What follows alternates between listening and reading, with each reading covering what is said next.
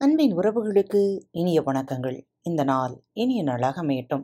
இன்று தங்களது பிறந்த நாள் மற்றும் திருமண நாள் விழாவை கொண்டாடும் பாரத் தமிழ் வலைவழி பக்கத்தின் நேயர்கள் அனைவருக்கும் மனம் நிறைந்த வாழ்த்துகள். நேயர்களே ஒரு சிறிய வேண்டுகோள். நீங்கள் கேட்கும் இந்த ஆடியோ பதிவு உங்களுக்கு பிடித்திருந்தால் மறவாமல் உங்கள் நண்பர் மற்றும் தோழிகளோடு பகிர்ந்து கொள்ளுங்கள். ஆடு ஜீவிதம் கதையின் தொடர்ச்சி இதோ உங்களுக்காக.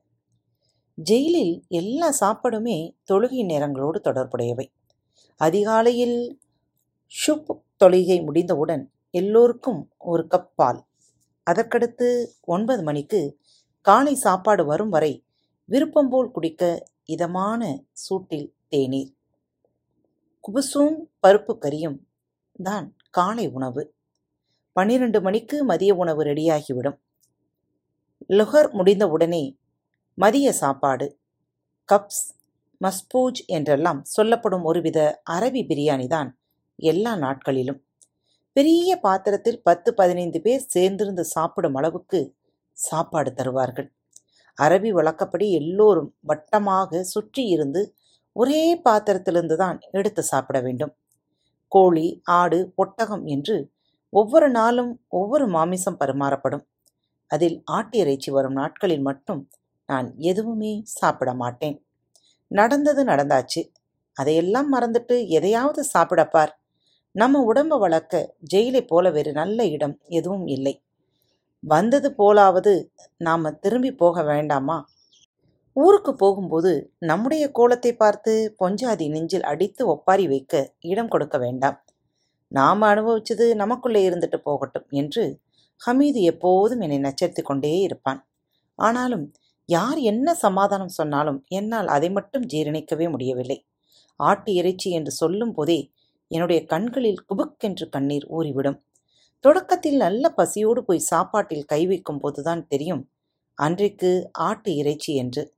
எதுவுமே பேசாமல் நான் கையை உதறிவிட்டு மௌனமாக எழுந்து போய்விடுவேன் நாட்கள் போக போக அன்று என்ன பிரியாணி என்று முன்பே கேட்டு வைத்துக் கொள்வேன்.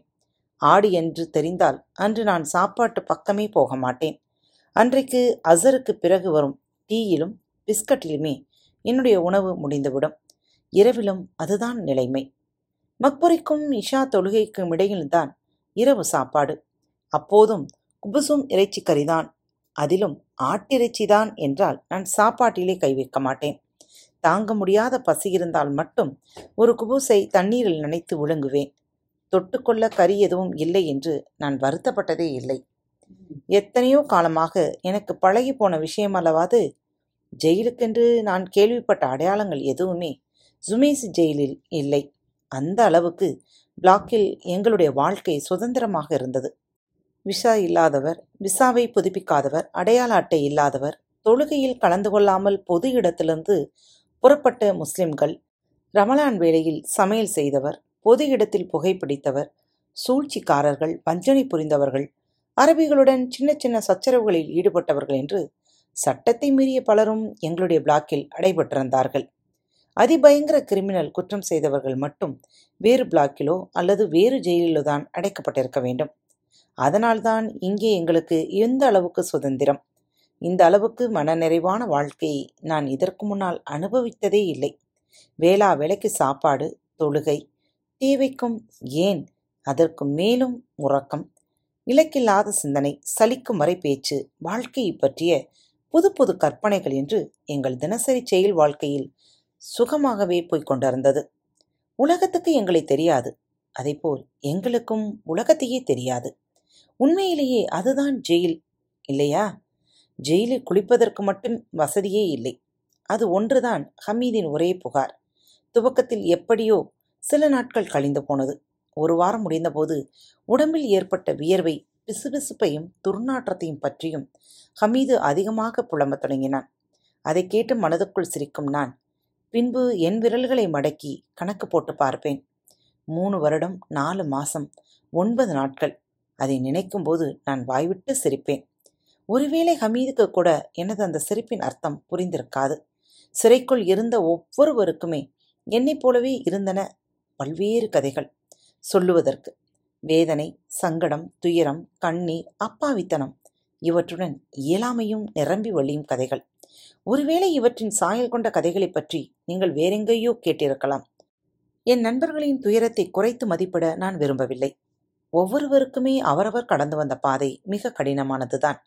வாழ்க்கையில் அவர்கள் இழந்தவற்றை வேறெவராலும் ஈடு செய்ய முடியாது. வேறு சிலருடைய துயர கதைகளை கேட்டபோது என்னுடைய கஷ்டங்கள் மிக அற்பமானவையாக எனக்கு தோன்றியது. அவற்றில் சிலர் கதைகளோ எனக்கு என்னுடைய சொந்த துயரத்திலிருந்து வெளியேற மிகவும் உதவியாக இருந்தது என்பதே உண்மை. இப்படி ஒரு கதையை உங்களிடம் எடுத்துச் சொல்லும் அளவுக்கு வாழ்க்கை மீது எனக்கு பிடிப்பு ஏற்பட என்னை தூண்டியவை ஜெயிலில் நான் கேட்ட அந்த கதைகள்தான் என்று நான் மனப்பூர்வமாக நம்புகிறேன். இல்லையென்றால் எனது துயரத்தின் சுமை தாங்காமல் ஒருவேளை நான் தற்கொலை கூட செய்திருப்பேன். எப்படிப்பட்ட துயரத்தில் இருந்தும் கரையேறுவதற்கான ஒரே வழி நம்மை விடவும் அதிக துயரம் அனுபவித்தவர்களின் கதைகளை கேட்பதுதான்.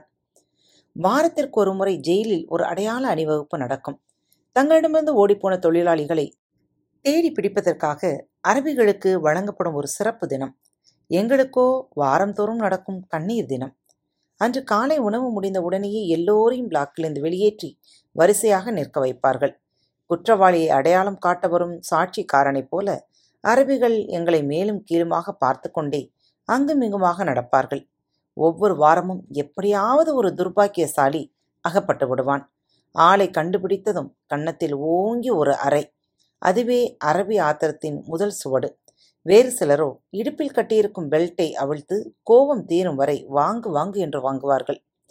சற்று தள்ளி நிற்கும் போலீஸ்காரர்கள் இதை கண்டும் காணாதது போல் நிற்பார்கள்.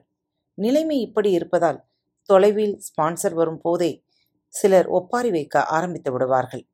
எதுவும் செய்ய முடியாத போது பரிதாப ஜீவன்கள் எந்த அளவுக்கு மனமுடிந்து போவார்கள் என்பதை நான் புரிந்து கொண்ட நேரம் அது.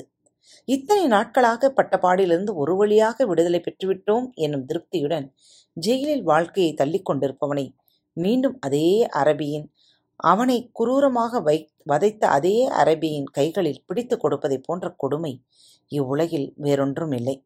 அந்த அளவுக்கு பல கொடுமையான கட்டங்களை தாண்டி வந்தவர்கள் அவர்கள்.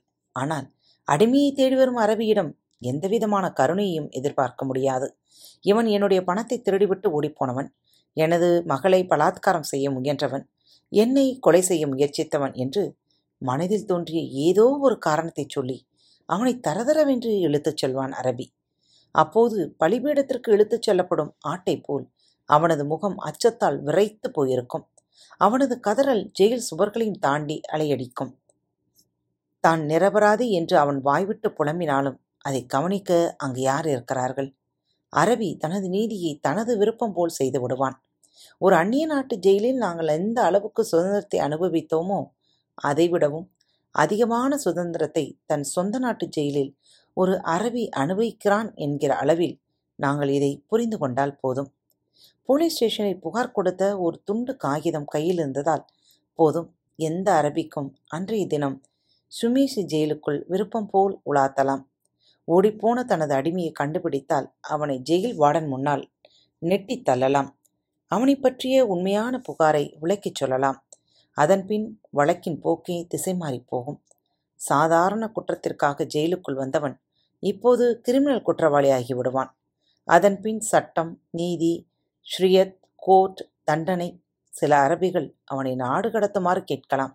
அப்படி நடந்தால் அவன் பிழைத்தான். அதற்கு பதிலாக அரபி அவனை தன்னுடன் இழுத்து கொண்டு போனால் பின்பு அவன் கதி அதோ கதிதான்.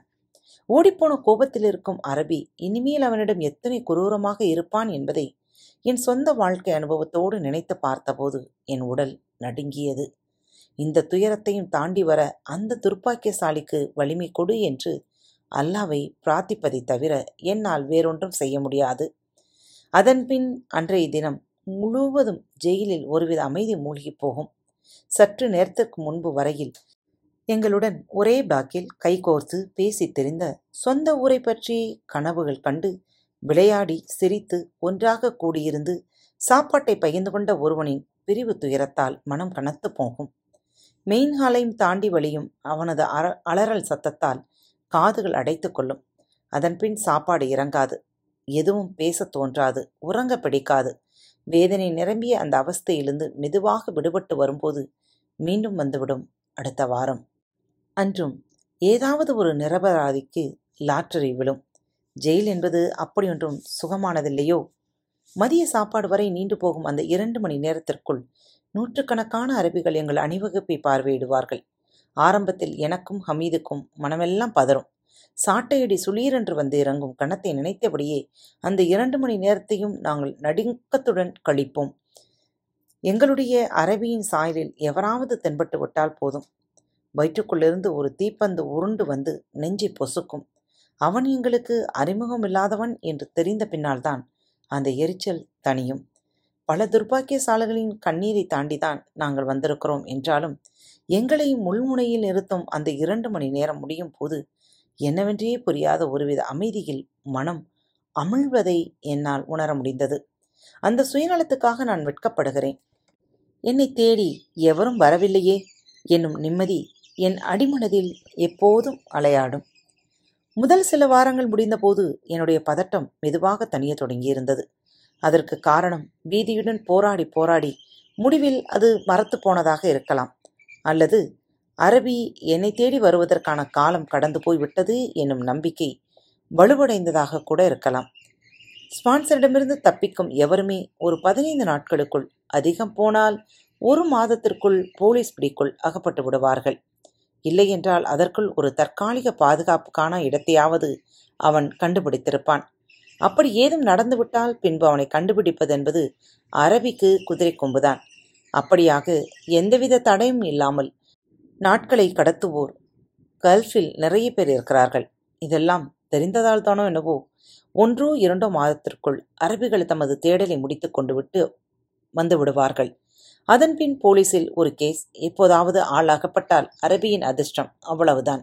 அந்த கால அளவு முடிந்து போனதை அடுத்து எங்களுக்குள் ஒரு தைரியம் இனி எங்களை தேடி எவருமே வரப்போவதில்லை. அதனால்தானோ என்னவோ அதன் பிறகு அந்த அணிவகுப்பில் போய் நிற்பதென்பது எங்களுக்கு ஒரு வேடிக்கையான விஷயமாக மாறிப்போய்விட்டது. அந்த இரண்டு மணி நேரமும் கிண்டலும் கேலியுமாக நகர்ந்தது. ஜெயிலுக்குள் வந்து நான்கைந்து மாதங்களை தாண்டியவர்கள் எல்லோருமே இப்படித்தான் இருந்தார்கள். பதட்டத்துடன் ஒருவிதமான சமரச தீர்வு. அதைத்தான் வாழ்க்கையில் பல கட்டத்திலும் நாம் சந்தித்து வருகிறோம். வாழ்க்கை எத்தனை கடினமாக இருந்த போதிலும்.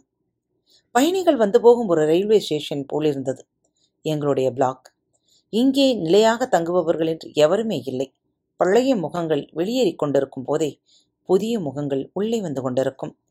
பொதுவாக சிறைக்கு பெரும் கூட்டமாக ஒன்றும் ஆட்கள் வருவதில்லை. நாட்டின் நாலா பக்கங்களிலும் பல்வேறு போலீஸ் ஸ்டேஷன்களிலிருந்தும் ஒவ்வொருத்தராகத்தான் உள்ளே வருவார்கள். பல நாட்களாக பல நேரங்களிலாக மெல்ல நிரம்பும் அந்த வருகையை நம்மால் உணரக்கூட முடியாது.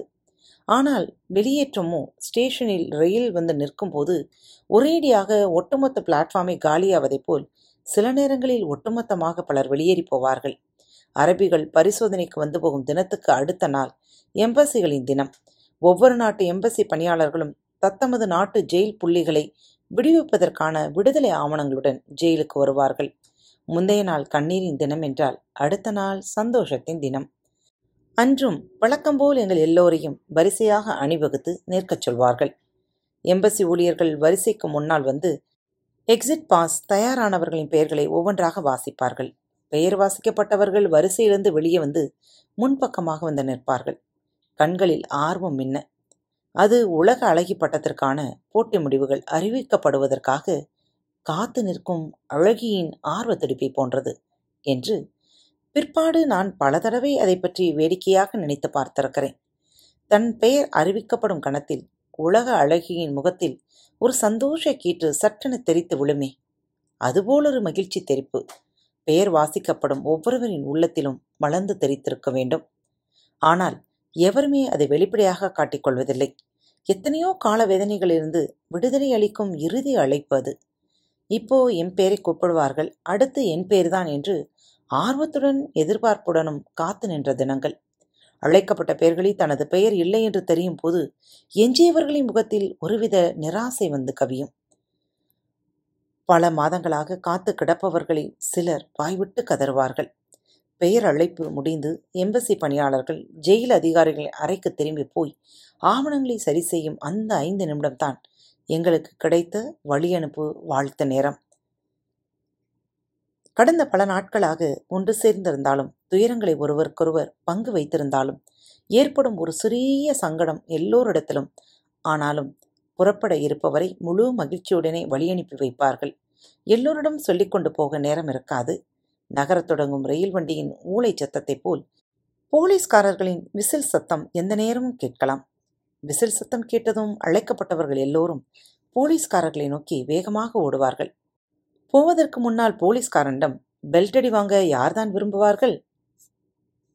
காத்துக் கொண்டிருங்கள் கதையின் தொடர்ச்சி மீண்டும் அடுத்த வாரம். உங்களிடமிருந்து விடைபெற்றுக் கொள்வது உங்கள் அன்பு தோழி.